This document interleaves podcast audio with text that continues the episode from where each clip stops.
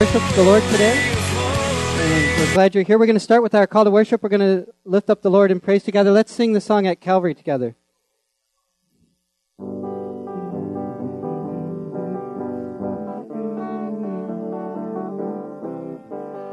Years I spent in vanity and pride, caring not my Lord was crucified, knowing not it was for me he died on Calvary. Mercy there was great and grace was free. Pardon there was multiplied to me. There my burden so found liberty at Calvary. By God's word at last my sin I'd learned. Then I trembled at the law I'd spurned till my guilty soul imploring turned to Calvary.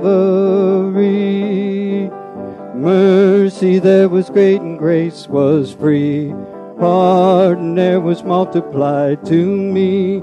There my burden so found liberty at Calvary. Now I've given you Jesus everything. Now I gladly own him as my king. Now my raptured soul can only sing of Calvary. Mercy there was great and grace was free. Pardon there was multiplied to me.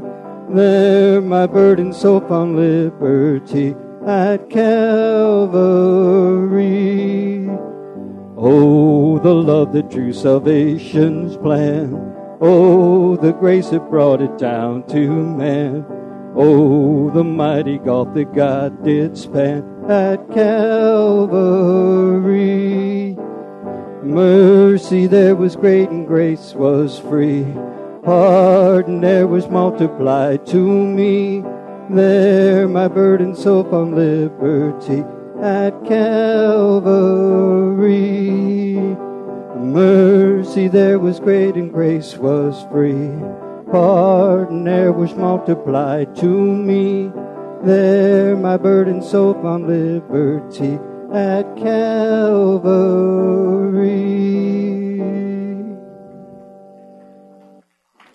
Hallelujah. As you can see looking around this morning, we got quite a few people ill right now. So make sure you be keeping folks in prayer. As you see, Bob, uh, Bob's here. Chris is not here. He's not feeling well, so make sure to lift him up in prayer as we go into prayer. Also, too, I want to thank you for your prayers for all those that were ill this last week, myself, my mother. Also, Marty went through his liver transplant, and everything went very well there so far. Amen.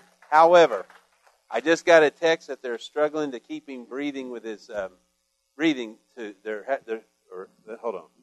It says um, struggling with him to keep the breathing tube in, breathing tube in out to see if can breathe on his own. If they won't, then they can't keep him in a coma. Don't know exactly what that means, but they're keeping him in a medically induced coma, and something's going on with the breathing stuff. So just keep that in prayer as you think about that as well. But praise God, we're here in God's house this morning. Amen. And God's here, there, and wherever we need Him to be because He's everywhere. He's omnipresent. So praise God for that, and let's lift Him up together. It's good seeing everybody this morning. I praise the Lord for each one of you. I, am glad nobody had to bring their boat in today. It, it, dumped a little bit of water yesterday. Amen. But but the ground needed it. Hallelujah. So so let's go to Lord in prayer. Father God, I just come before you this morning. Just ask Lord in the name of Jesus. Uh, God, it's already been a great Sunday school class, and and there, is just awesome to see you work amongst us. I just pray in the name of Jesus, Lord, that everything that happens here today will continue to glorify you. May you just pour out your Holy Spirit upon us, and may we just bathe in your grace. And God, may we just just just sit back and know by your your Shekinah glory pouring out upon us that we are doing to the best of our ability to focus on you, glorify you, and edify one another. God, may every word, every song that's sang here today uh, Bob came in and found out he was by himself, and yet he's still willing to share the songs you've given him. God, it, it's just awesome to know so many folks are willing to be used by you. May we hear you through them, and may your will be done here today. It's in Jesus' holy name we pray. Amen. Amen. As I said, it's good seeing everybody this morning. Walk around a second, shake somebody's hand. Just tell them it's good to see them in God's house this morning.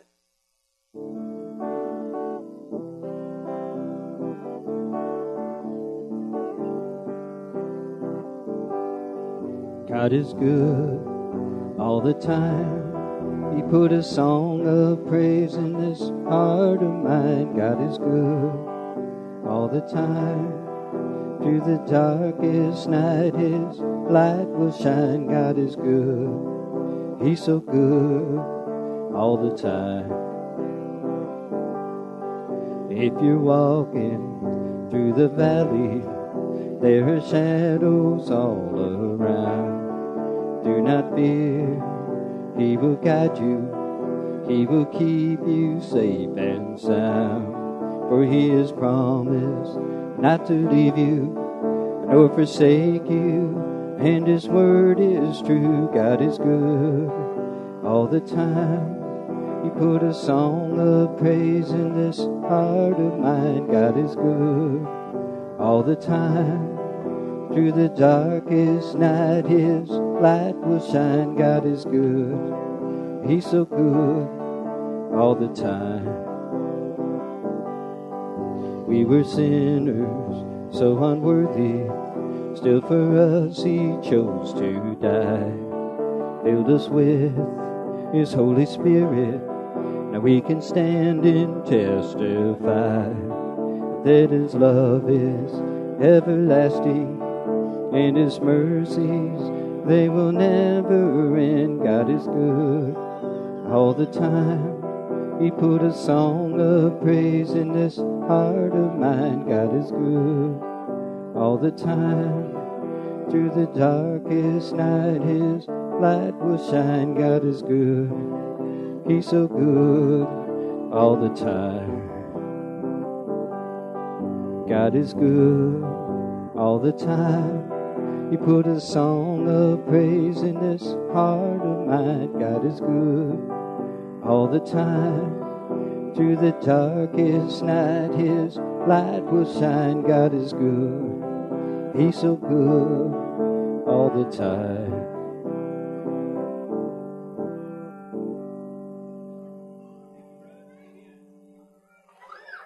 All right, as we get back to our seats this morning, just a, a couple announcements. Forgive me if I stay down here. I'm not going up the stairs more than I have to right now, but the uh, just a couple of quick announcements. The, the youth will be heading out to summer camp tomorrow. Uh, just want to make sure you keep the youth in prayer for that and the leaders. Twofold. Not just the youth are going to hear the Word of God. And this is what I hope to remind everybody this morning. When you're praying for the youth and they go to youth camp, there's a lot of leaders there that may still need to hear the Word also. They may have been caught in the church and say, hey, we need you to go. I know I was supposed to go and be one of the leaders this week, but with my leg like it is, there's no way I can walk all over camp now. So uh, Ted uh, jumped in there for me, so I appreciate Ted stepping in and filling the gap as a leader there. But there's a lot of people that may be filling gaps in other churches that normally wouldn't go. They need our prayers too. So be in prayer for the, the team bringing the music, team bringing the message, the, the students that will be there, and just pray that most of all, that God's will be done. There, there's going to be the folks there who are lost, whether adult or, or youth. They need to hear the word of God. Amen? So, so I'll, I'll turn them on in, a second. I, I, didn't realize they were off. I'll turn them on. Uh, so make sure to lift the youth in prayer, the youth camp in prayer tomorrow. There was something else I was trying to remember I was going to announce. I mentioned to Brian I was going to try to remember, and I can't remember. Oh, that's what it was. Yes. We're going to have services here for our Revelation class if you want to come this evening, but also, too, in La Vernia at 5 o'clock, 5 till 10, actually, at the, at the city park, right? They, there is a gathering of churches. I can't remember what it's called. But there's going to be a lot of music and speakers and things like that. There's a big uh, a worship rally going to be happening there at city park in La Vernia tonight, 5 in the afternoon till 10 in the evening. If you want to go and be a part of that, you're not going to hurt my feelings any. However, if you'd like to come out for our Revelations class, that would be more than welcome to have you there with us uh, here with us also at six o'clock. The Sound of Victory is what that's called at the City Park this evening. Okay, I think that's enough announcements, and Bob's filling all the roles this morning. He's got our scripture reading as well. I can't pray with you again, brother? Father God, I lift up my brother to you again. As he's been leading us in song, now he's going to lead us in the reading of your word. May you just speak through him. Thank you for his willingness Just bless him and Shaney and his family. And to, God, we just praise you for him. In Jesus' name, amen. Bless the Lord. I just wanted to share a real quick verse with you. I'm sure a lot of you know this really well. A lot of people um, refer to this verse, but I think when we actually take the time to think about it, it's a little deeper than it looks at first glance. But I'm reading from Second Chronicles chapter 7, verse 14, and it says, If my people which are called by my name shall humble themselves and pray, and seek my face, and turn from their wicked ways, then will I hear from heaven, and will forgive their sin, and will hear their land. So I think that a lot of times what we get from that verse is if, if I ask God for anything, then He's going to do it for me. but there's a lot of things that go before that part where it says um, it actually gives us a, some conditions, right? Just like um, if you're in education or anything, there's like learning objectives. In in any type of learning objective, there's a condition that it falls under, and it's no different with prayer. When we're praying to God, there's some conditions that we have to actually make sure are, are right first. First, we have to humble ourselves. Although the Bible tells us we can boldly go before the throne of God, we still have to remember who God is and who we are in Him and how He is above us, right? His thoughts are higher than our thoughts, and His ways are higher than our ways. And we don't tell God what to do and what not to do. We can ask God for things, but we don't demand things from God. Um, we we need to uh, seek His will in what we ask for. So the first part is we have to humble ourselves. The second part says we have to seek His face, and that's the part where I think that it we have to make sure that we're in the will of God, that what we're asking for aligns with His will. If we're asking for something that's out of God's will, He's still going to answer our prayer, but it's probably not going to be the answer that we were hoping for. He's still going to answer it, but His will is going to be done. We don't steer Him. We're not like the rudder of God's ship and steer Him in which way He's going to go. He actually is sovereign and decides what He's going to do. So, we have to humble ourselves. We have to seek His face.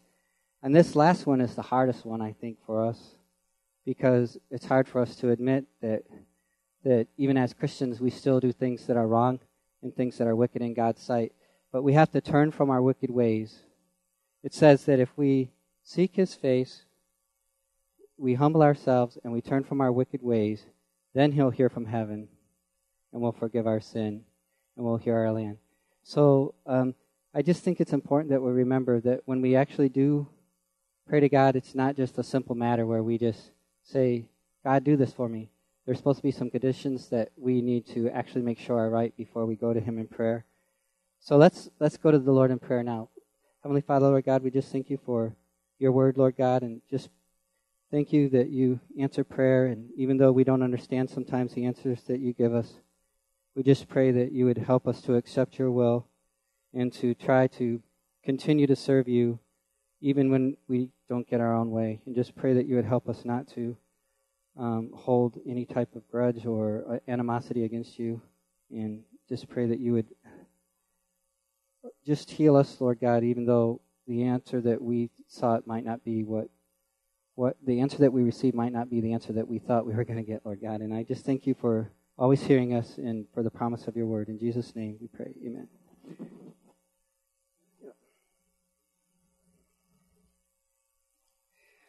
Okay, uh, unbeknownst to you guys last week, they took a little video of you guys worshiping uh, our, our professionals back in the booth, and I was a little bit disappointed last week because it wasn't quite what I thought it should be. Um, uh, can you guys show the video from last week? from our worship service. Oh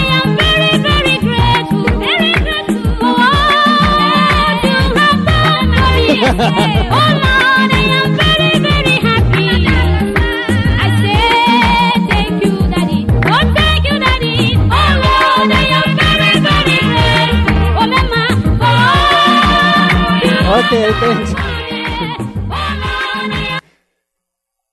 All right. So I think it's important that we realize that there's no more monkey business when, when it comes to worship, no more monkeying around. Let's make this a sovereign time of worship to the Lord. Just think about all the Lord's done for you and lift it up with a true heart of thanksgiving, and let's sing our praise unto the Lord, okay? Okay.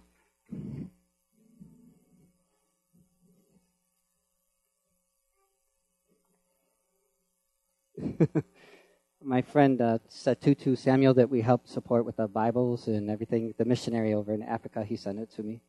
Yeah. it's funny. Yeah. Bless the Lord. Let's lift the Lord up in praise together.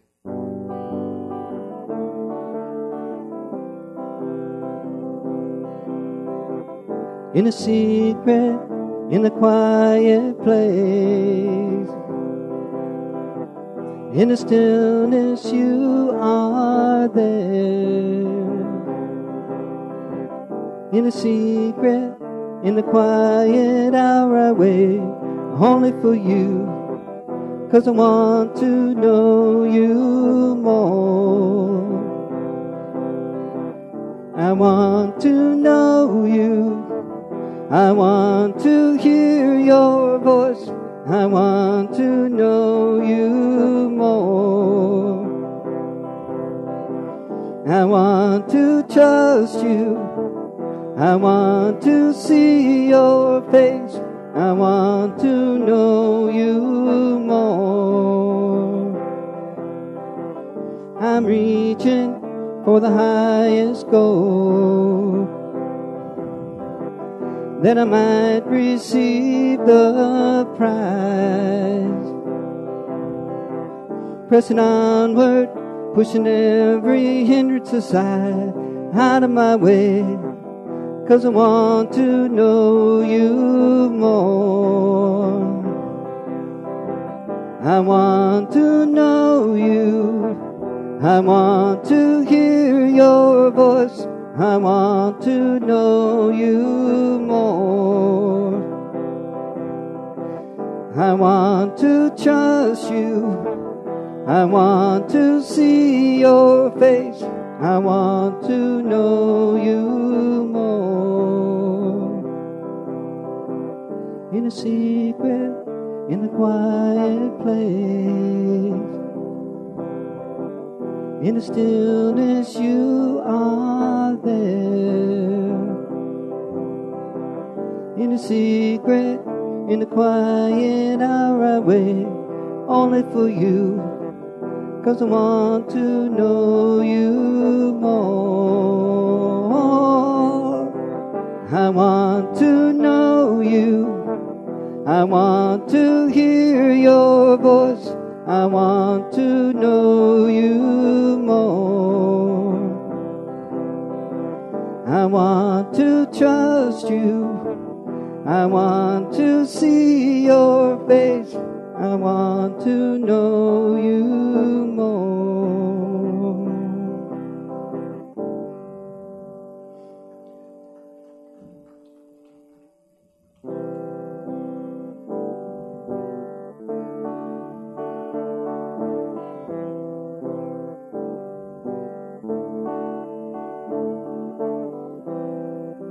Everyone needs compassion, a love that's never failing. Let mercy fall on me. Everyone needs forgiveness, the kindness of a Savior, the hope of nations.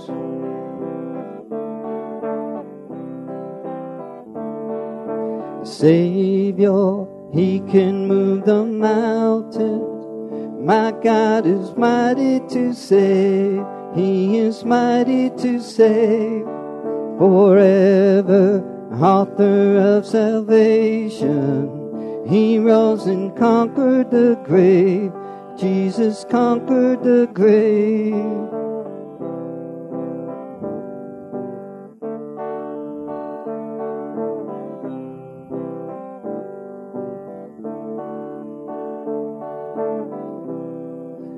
Take me as you find me, all my fears and failures. fill my life again. I give my life to follow everything I believe in. And now I surrender.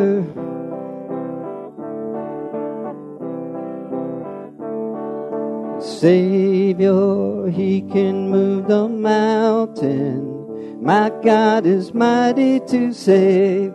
He is mighty to save forever, author of salvation. He rose and conquered the grave. Jesus conquered the grave. Savior, He can move the mountains. My God is mighty to save. He is mighty to save forever, author of salvation. He rose and conquered the grave. Jesus conquered the grave.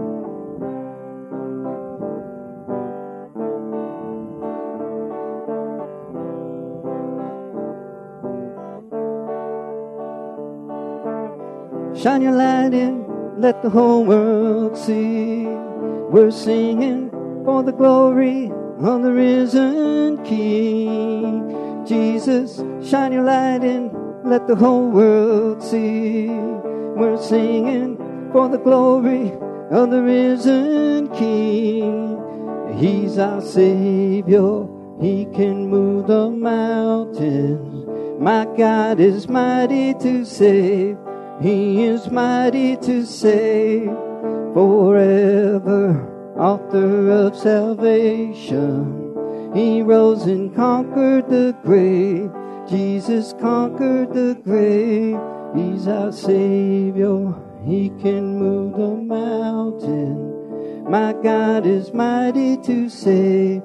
He is mighty to save forever author of salvation. He rose and conquered the grave. Jesus conquered the grave.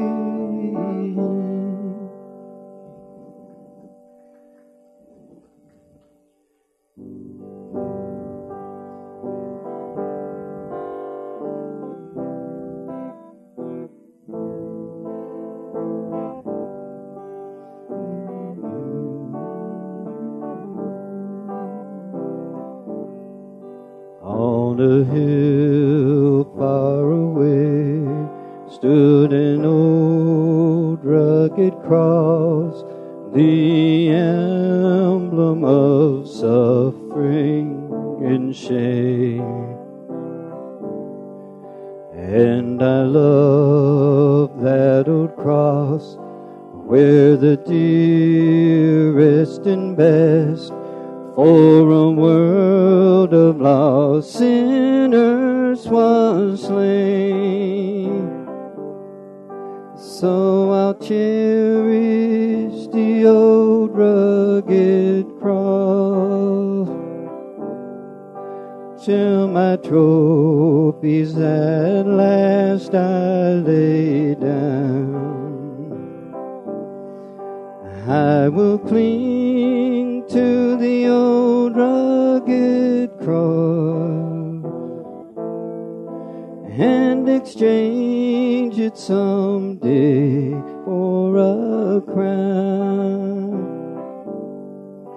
To that old rugged cross, so despised by the world has a wondrous attraction for me. For the dear Lamb of God left his glory above to bear it to dark Calvary. So I'll cherish the old rugged cross till my trophies at last I lay down. And I will cling to the old cross exchange it someday for a crown. In the old rugged cross, stained with blood so divine, on wondrous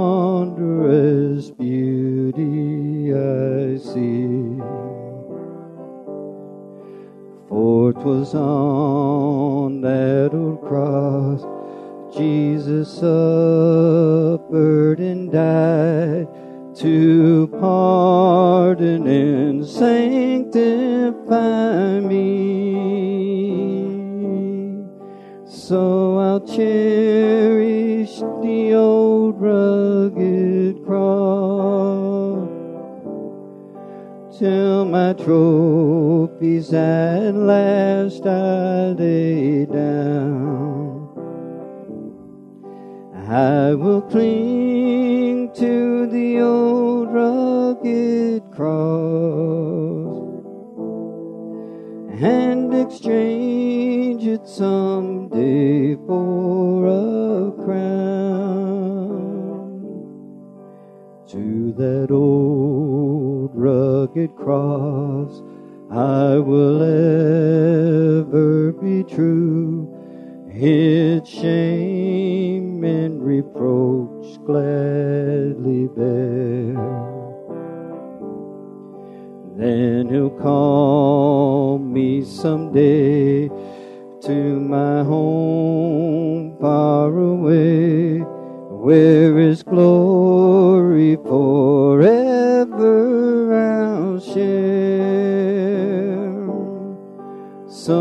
I'll cherish the old rugged cross till my trophies at last I lay down. I will cling to the old rugged cross and exchange it someday for a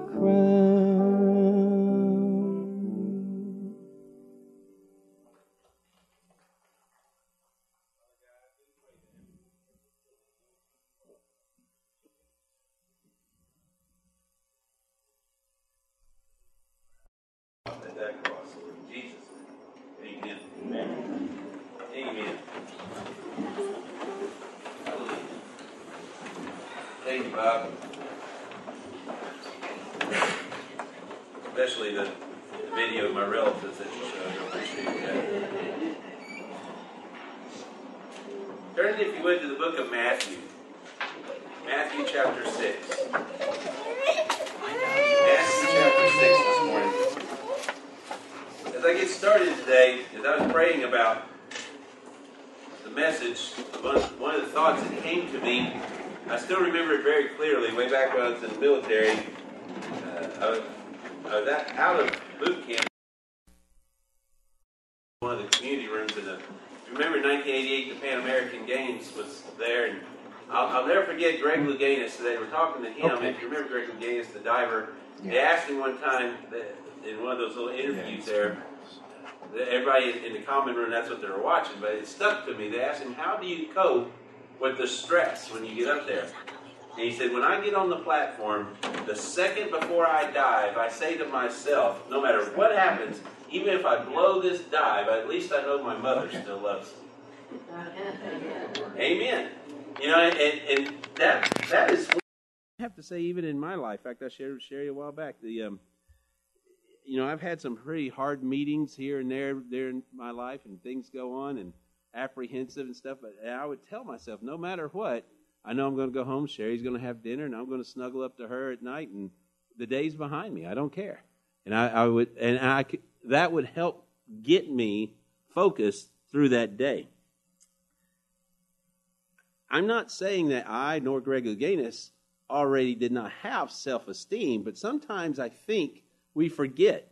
I think sometimes we allow our self esteem to get tarnished. We, we, we tear it apart, we allow it to be destroyed. And, folks, let me share with you this morning that if you try to get through life without any self esteem, the, the, the less self esteem you have, the less you're going to let others see you. The less that others, you're going to choose people in your life to look to you because that are lower looking because you don't see yourself where you should see yourself. And self esteem, it is a big worry today. In, in this more modern generation, in, the millennial generation especially, and in, in, the children since then, uh, self esteem seems to be taking its hits. Where, for whatever the reasons, there's many reasons people put out there why self esteem in people is getting less and less and less. In the older days, many people believe because you had to get out on the farm, you had to work, you had to get out earlier. You, you built your self esteem because there was more morality, there was more family unity. And in that family unity, self esteem could be built. Psychologists say there are several things that are absolutely needed to have a healthy self esteem. And I, I believe it to be true. You, you, you need to know that you're going to be fed. There's got to be air, food, uh, uh, water, shelter, safety, uh, to know that somebody loves you you need those things. Those are the basic necessities to have a healthy self esteem. We need to know that, that there is someone, there is something, there's somebody out there who cares for me. Those things have to be met before we can even remotely start building a, a, a healthy self esteem and a strong drive towards towards personal growth. We got to know that there's somebody who cares. We got to know there's food. There, we got to know there's there's to maintain a healthy life we need a dose of self esteem. But yet, I can see it in the eyes of so many people today. And when I'm talking to so many people, and, especially the younger they are, we, we are just not instilling that self esteem in one another. But most of all, we're not recognizing it in ourselves. You know, there was an American tourist, the story he was talking about. He, he bought this little trinket. He said, You know, I'm going to I'm gonna buy this little, little necklace at this trinket shop here for my daughter. So when I get back home, I brought her something back. So he buys this little trinket necklace and everything's great. He gets on the airplane, he's, he's flying home, and he gets to New York and he goes through customs, and they charge him an incredible duty, uh, the tax that you pay for bringing something from overseas. And he was kind of upset about that. He's like, why in the world would they make me pay such a huge tax on this little thing I was going to give my daughter? So he takes it and he has it appraised, and the man says, you know what? I'll give you $25,000 for this necklace. And now he's kind of astounded. He's like, gosh, you know, this is this is just a little trinket I picked up at a trinket shop for my daughter. So he says, no, I think I'm going to keep it. And then he takes it to a real appraiser and says, what what is this necklace worth? And the guy looks at it and says, I'd value this at about $35,000. And he looks at him and says, I don't understand. This was just a little trinket that I picked up. What makes this necklace so valuable? Why, why is this necklace so valuable? And the man says, Well, here, look at this. And he gives him a magnifying glass and he puts it down there. And on the necklace, it says, From Napoleon Bonaparte to Josephine. It was an incredibly expensive. He bought it at a trinket shop. Can you imagine how elated he must have been when he found out that that necklace was worth far more than he expected it to be? He thought it was just a trinket. It was sold to him as a trinket. The person who had it treated it like it was nothing. But when he put it into the hands of someone who did know what it was, when he got into the around people who could recognize it for what it was, he realized this is worth so much more. Folks, let me share with you this morning. Regardless of what the world may have said, regardless of what you may even be telling yourself, you are worth so much more than what the world may know. We need to stop and we need to assess. We need to look at ourselves and realize and, and understand and, and recognize our worth. The basic need for every person is to regard himself as a worthwhile human being. If we don't, we destroy ourselves. Now, to do that, unfortunately, many of us take what I call the, the, the black hole approach. To, to try to find self esteem, to try to find self worth, I base it on other people. I'm worthy when I'm doing something good or, or when other people think well of me. And that is not how to find your self worth, folks. The problem we have in the world today, amongst our peers and amongst ourselves, and especially the younger generations that, that aren't being taught those solid moral, moral goals and, and solid teaching, is that I must compare myself to others. And when I compare myself to others, that's where I'll find my worth. And folks, when we try to find our self worth by looking at other people, we're going to see that we're just not cutting it because other people aren't cutting it. And all of a sudden, there goes our self esteem. And the lower our self esteem goes, the lower the people we hang out with goes. The lower the people we hang out with goes, the lower our morality goes. The lower our morality goes, before you, find, before you know it, you're in a depression and you're in the bottom of a pit somewhere. In Matthew chapter 6, verse 1, notice what it says here. He says, Be careful. Be careful not to practice your righteousness in front of people to be seen by them. Otherwise, you will have no reward from your Father in heaven. Be careful not to practice your righteousness in front of people just to be seen by them. Now, you may say, well, I don't do that, but do, don't we? Especially in the society we have today, in so many ways. Uh, materialism. So many people will go out there and, and see how many things they can accumulate just to impress others. And they start basing their self worth off how many things they have. Well, I, I have I wear the newest design jeans, or I have the best designed dress, or I have the, the, the nicest car in the parking lot, or I just got this, this, this, and this. I got so much stuff. And we start trying to build our self esteem on stuff. And yet he says, Be careful not to practice your righteousness so, so others can see it. There's nothing wrong with having stuff, but if you get if you're acquiring these things and putting out there just to keep up with the Joneses so that you can say that you have some self-esteem, so that you can say you have some worth, your self esteem is going to keep getting hit every time somebody else buys something else. Education.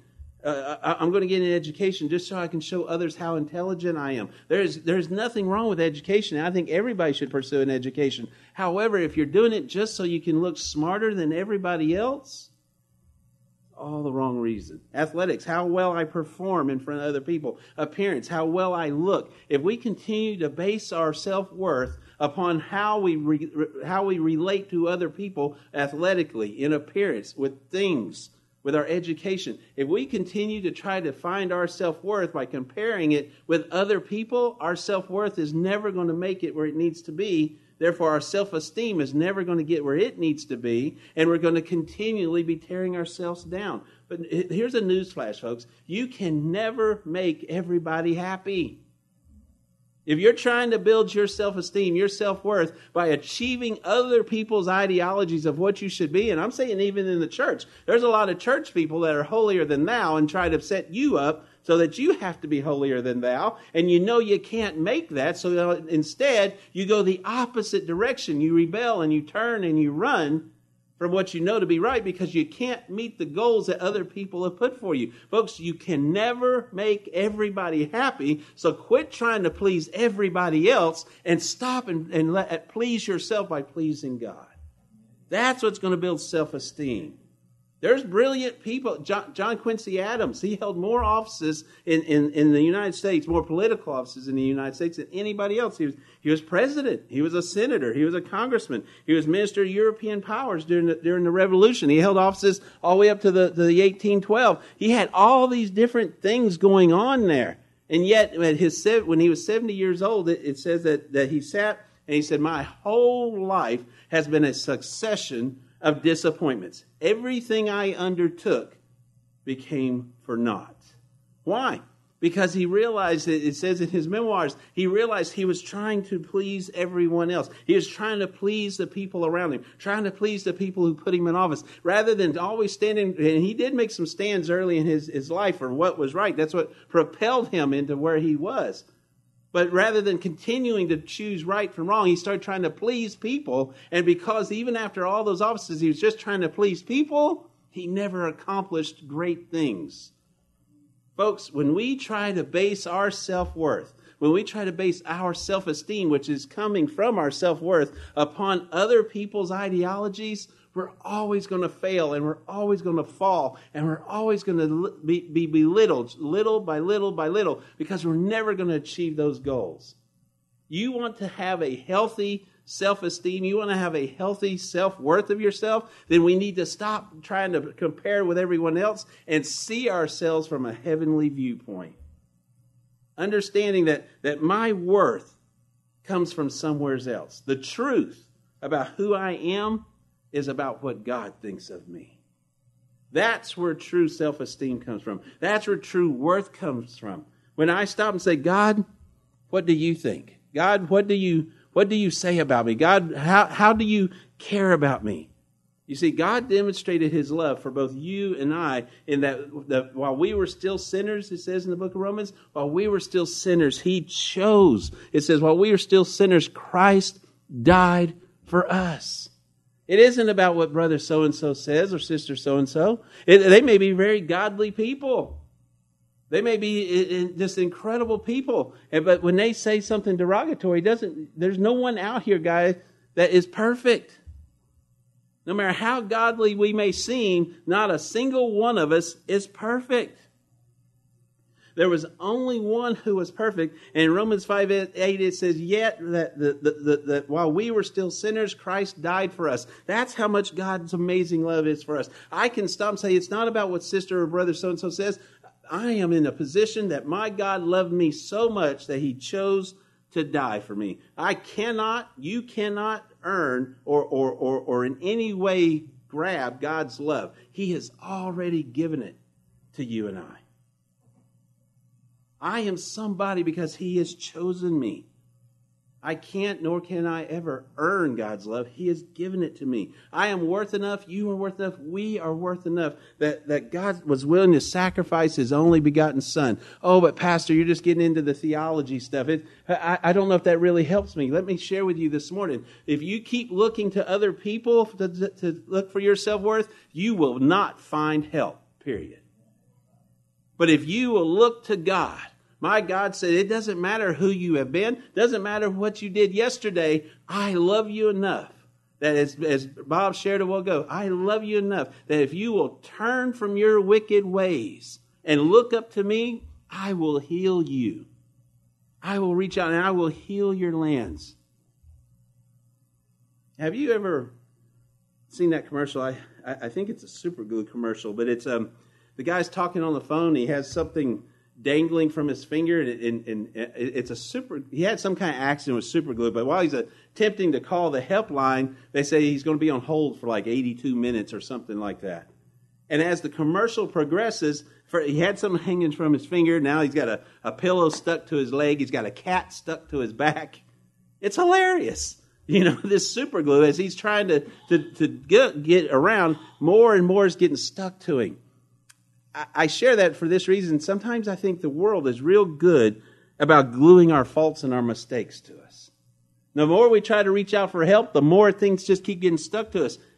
But I would take it even a step further.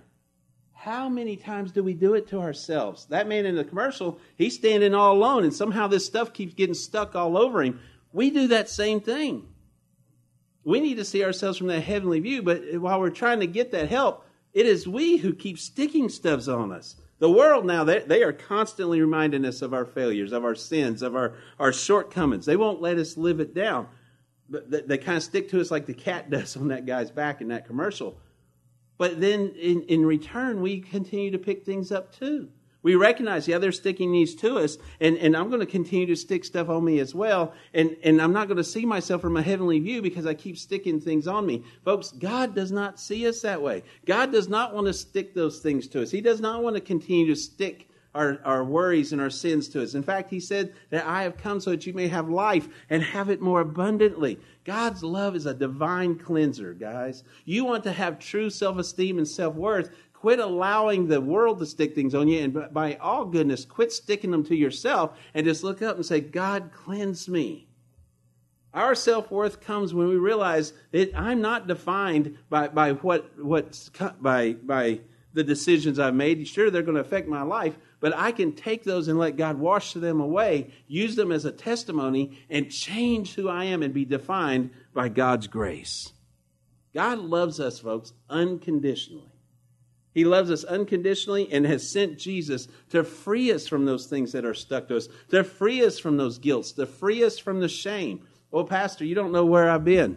You don't know how much I've, I've slept around. You don't know how much I've, I've drank. You don't know how many people I've beaten up. You don't know how deep into the drug uh, scene I, I fell. You don't know how much I cheat, I lie, I steal. You're right. I might not know, but my God still said that if you are faithful and true to confess your sins unto Him, then he will cleanse you from all your unrighteousness. That means that regardless of how shameful you may feel, if you will turn over to God, not people, but turn to God and say, Father, I have fallen. I have, I, I have, I have failed you. I've turned and ran away from you. I, I, or maybe it's, Father, I haven't ever surrendered my life to you. Whatever it may be, if you will stop and say, God, you're the only one that loved me enough to truly die for me and chose not to stick those sins to me. You said you'd put them as far as the east is from the west. I choose this day to serve you. And when we make that decision and choose not to have the things stuck on us anymore, choose not to put the shame back on ourselves anymore, choose to realize that, realize that God's love is divine, that is, it is then that we are given hope. It is then that we are given promise. It is then that we can realize I can have a better future. It is then that I realize my self worth isn't based on what mom, dad, or, or brother or sister so and so says. My self worth is enough that my God chose to die for me.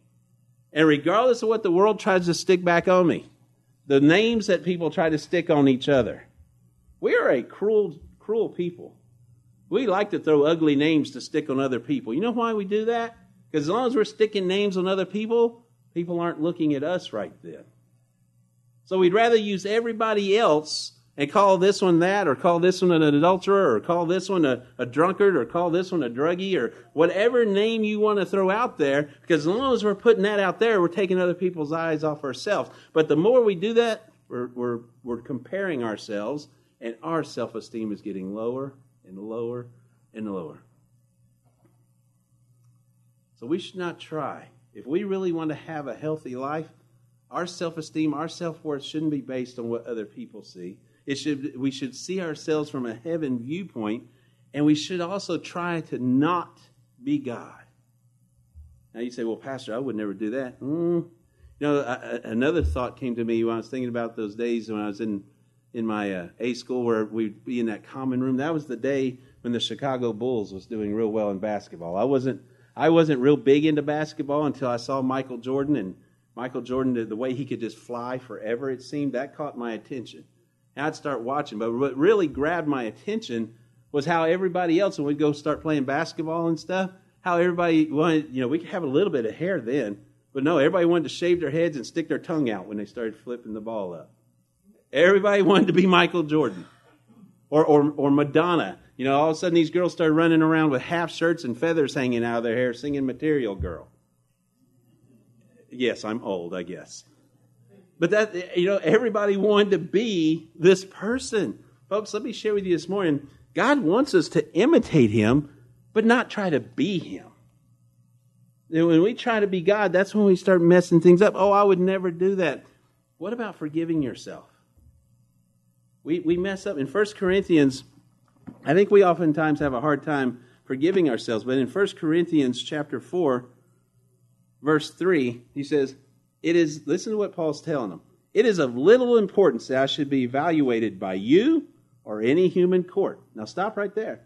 Paul says, You know, it's not you who judges me. I'm not worried what you say. I'm not worried about what your court says. But he goes further. In fact, I don't even evaluate myself. Paul says it's not about what you think of me. It's not about what your courts think of me. It's not even about what I think of myself. In fact, I don't evaluate myself, for I am not conscious of anything against myself, but I am not justified by this.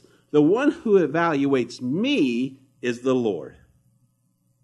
If we truly know Jesus Christ as our Lord and Savior, then it is He who should evaluate us. But when we continue to pile the shame on ourselves, when we continue to pile the guilt upon ourselves, when we pray but then say, "But I'm too guilty," when we pray and say, "God, forgive me," but I'm I'm not I'm not worthy. God, when we pray and say, "God, I." I, I, want you to take these things from me and then turn right back around and say, But why would you? Because I am so bad. You are evaluating yourself and you're trying to play God at that point. And how arrogant when we when God says, I can forgive you, and you say, But I can't forgive myself. You're saying I am more important than what you are, God.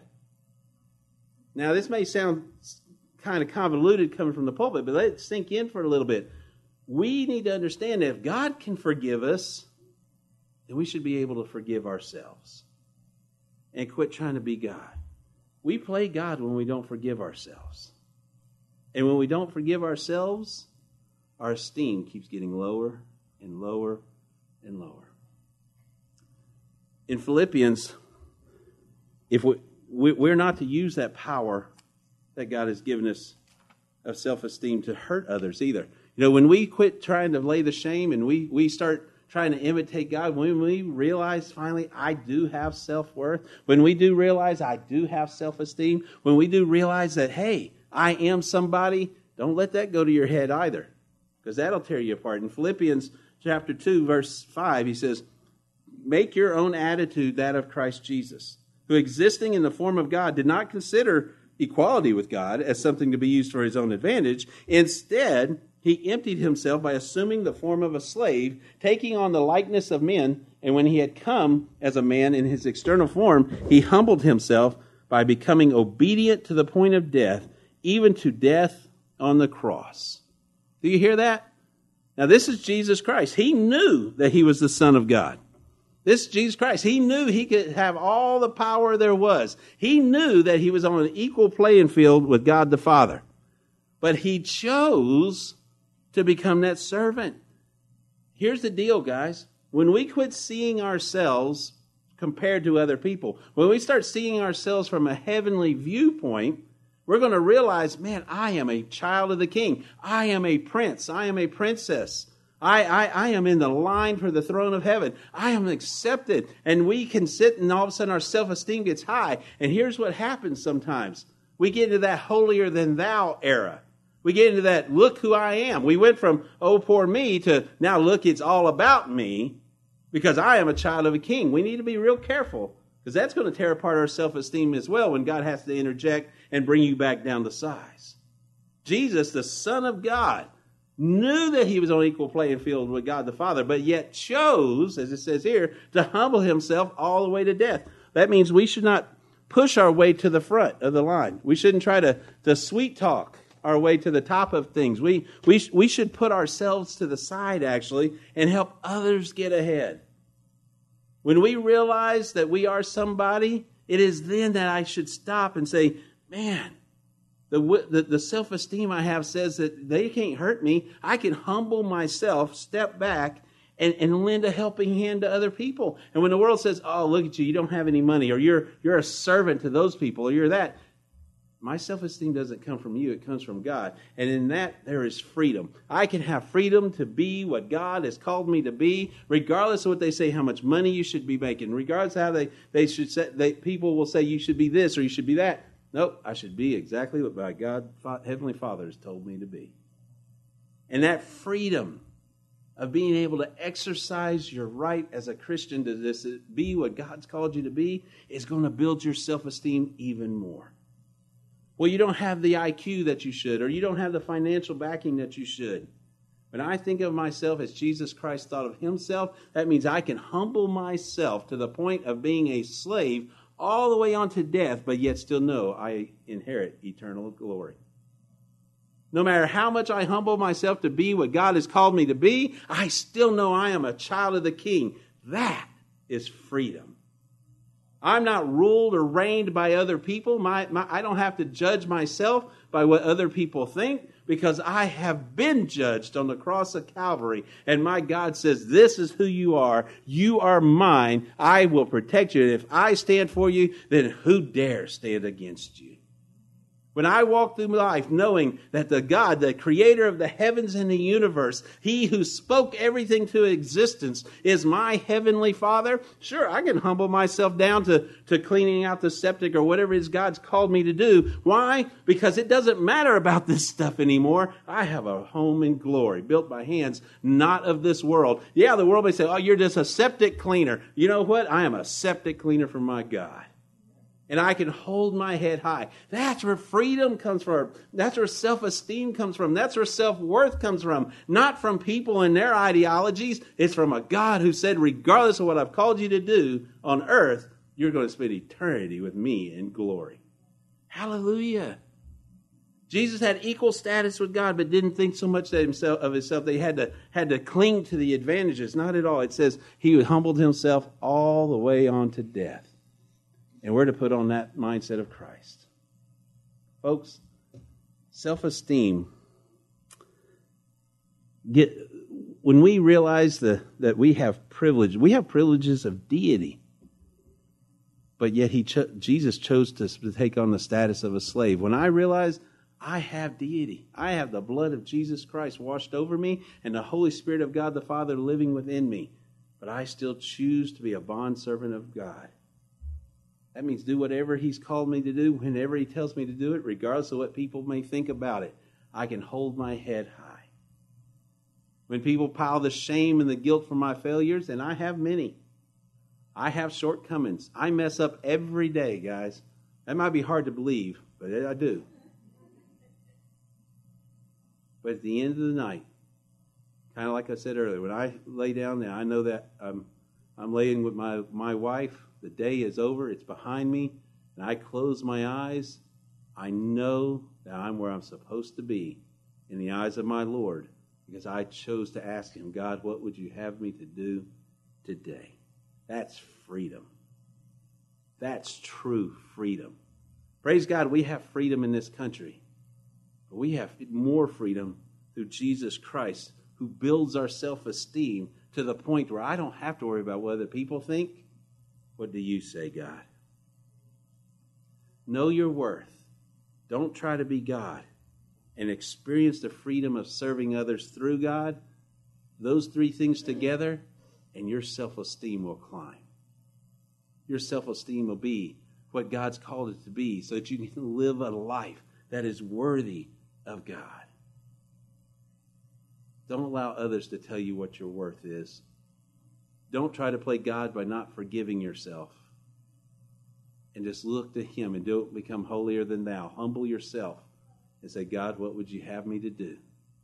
And we can grow together.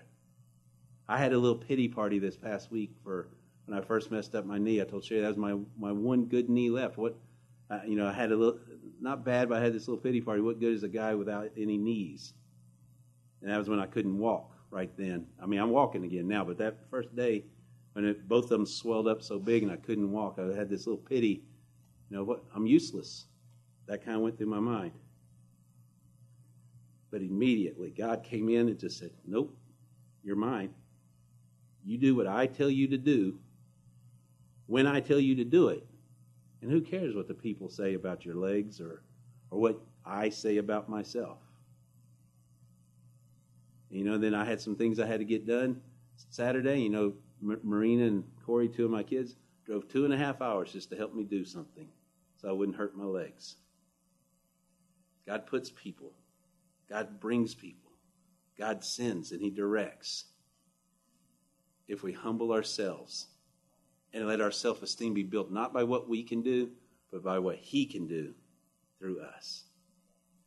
Now, if you're here this morning you don't know Jesus Christ as your Lord and Savior, I would tell you that, that you're trying to do it on your own. And yeah, it's going to be hard to have any kind of self esteem when you have nothing or anyone to truly build it back up. Jesus is the only one who was perfect. Therefore, he's the only one I should compare myself to. And when I tried to do so, you know what he says? I'm here. I'll give you the strength. I'll never leave you nor forsake you. Listen to my voice, and I'll give you direction. I'll give you utterance. Now, that may mean that the world will say, oh, you shouldn't do this and you shouldn't do that, or you've done this and you did that. Yeah, but my God loves me. And my self esteem is not built on my wife, as much as I cherish those moments that she and I are together. It's not built on my kids. It's not even built on you guys in this church. My self esteem is built from Jesus Christ. People sometimes will say, well, you're, you, you just have so much self esteem. In fact, some people said you're just too arrogant. I try not to be arrogant, and my self esteem is just like anybody else's. It could be torn apart if I let people do it. But as long as I look up, and that's why I tell folks keep looking up. It's He who can build you. If you're here this morning and you don't know Jesus, then you need to look up. You need to accept Him as your Lord and Savior and just say, Father, I have fallen so far from where I should be, but I know you love me still. And for that reason, I ask you to move in my life. Cleanse me from my shame, my guilt, my unrighteousness. And I want you to heal my lands. If you're here this morning, you don't know him, you can do that right now. If you're here and you do know him, and maybe you're in that position where you found yourself, you're at the very bottom. Satan has used somebody or something or someone to just tear you apart where you think, well, I'm not a good parent. I'm not a good worker. I'm not a, I'm not a good human being. I'm not an asset to society. Whatever Satan has used or done or whispered in your ear, I would say, tell him right now, get thee behind me.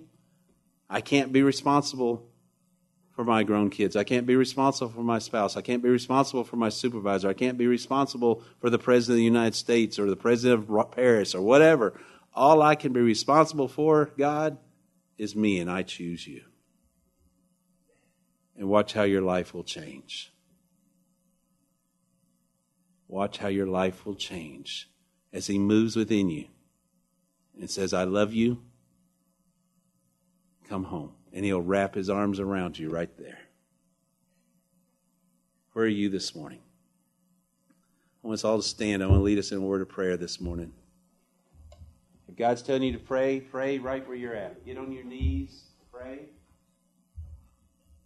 He wants you to come to this altar and pray, pray. If He wants to come talk to me, do that as well. But guys, right now, the shame, the guilt, the pain, the heartache, God can wash that away from you. he wants to. And all we have to do is turn to Him and say, Father, use me. Whatever it is that Satan has used to tear down your self esteem, look to God and say, and know that He is within you is greater than He who is in this world. Trust Him. Trust Him. today. Father God, I come before you right now in the name of Jesus Christ as our, as our heavenly Lord and Savior. I ask you, Lord, to move in the hearts of your people. Every one of us in this room has done things and said things that we are ashamed of at some point. But you said you will cleanse us and make us white as snow. You'll purge from us all the unrighteousness. So God, I ask in the name of Jesus Christ right now that you will move the hearts of your people that you will touch the hearts of your people, and that we will be able to leave this place today realizing, maybe even for the first time, that I am someone through your name. God, may your will be done in, in, in this place today. Direct our paths, direct our comments, direct our hugs, direct everything that we do, so that when we leave this place, we will know, as Paul said, it's not about what men think of me. It's not about what courts think of me. Not even what I think of myself. It's all about you who evaluates me. May we leave here knowing you are God. And God, if there is someone here today that's never bowed their knee, you said one day every knee shall bow. I pray they choose now rather than at your judgment seat later when it's too late. May we come to you as a humble child and truly seek forgiveness and direction. In Jesus' name we pray. Amen. If God's speaking to you this morning, I pray that you will listen and that you will do it what, what God's called you God has called you to do, and that you will know that it's Him that's speaking, that it's He who is reaching out to you. And regardless of what you're, you may say, but I'm not worthy. He says, You are. You are. I am. We are. Let him do so. As we sing this morning. I just, I just don't know which way to turn. The question's, the answer's easy to say, but it's up to you to do. You turn and look up. Say, Father, here I am. Remember, Peter himself denied the Lord three times. And then when he, he stood before God on that beach, he knew that the shame was there. And Jesus asked him, Do you love me? And Peter, in his mind's got to be thinking, I love you, but I'm not worthy. But we hear him say, Yes, Lord, I love you. Peter, do you love me? At that point, Peter's thinking, Gosh, you know, he's, he's pointing out, Do I really? Yeah, Lord, I do. Peter, do you love me? And that third time, Peter says, Lord, you know my heart. In other words, yes, I've done shameful things. I denied you before men. God, you know my heart. and I do love you. Jesus said, then build my church. Preach the gospel. He forgave you. this morning, I'm going to tell you that you may be saying, I'm, I'm ashamed. But in your heart, you love Jesus, take it to Him. And He'll tell you, build my church. Amen. I pray this morning that if you still need to speak to me, you will, or if you just need to go home and pray, or maybe you're going to go out of here and say, man, you know, I do have the self esteem. The self esteem that comes with knowing that I have victory through the blood of Jesus Christ. There's nothing wrong with singing victory songs. Hallelujah. We have victory in Jesus. Amen? And through the blood of Jesus Christ, I can hold my head high. I can walk the way I need to walk, do what I need to do, say what I need to say, go home at night, and the whole world may hate me, but go to sleep thinking, ah, the world hates me, but my God loves me. And I can do that because of Christ. You can do the same. Good seeing everybody this morning. I praise the Lord for each one of you. Uh, uh keep lifting up those on the prayer list. Uh, we added a couple more this morning. Um, Donna Kay and, and and Rodney's wife, Ruth. Uh, Ruth Scott. And Ruth Scott. So keep they're they're going to be added to your prayer list. Be praying for them. For Ruth has melanoma and Donna Kay has um, had her has to have her knees replaced. Is that what it was? Yes, both of them. Yeah, both both their knees replaced. So so we lift them up in prayer as well, even though they're not on your list. Just if they cross your mind, you may not remember their name. Just say, pray for those people the bald headed guy talks about in church. God will know who you're talking about.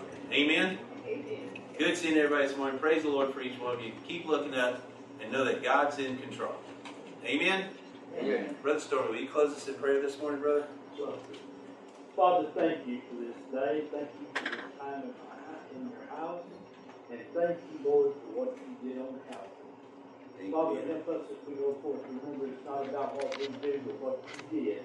Amen. Help us, Lord, to know that no matter what else happens, that you still love us, that you'll never leave us or forsake us. And as we leave your house, we won't leave your presence. In Jesus' name, we give you praise. Amen. Amen.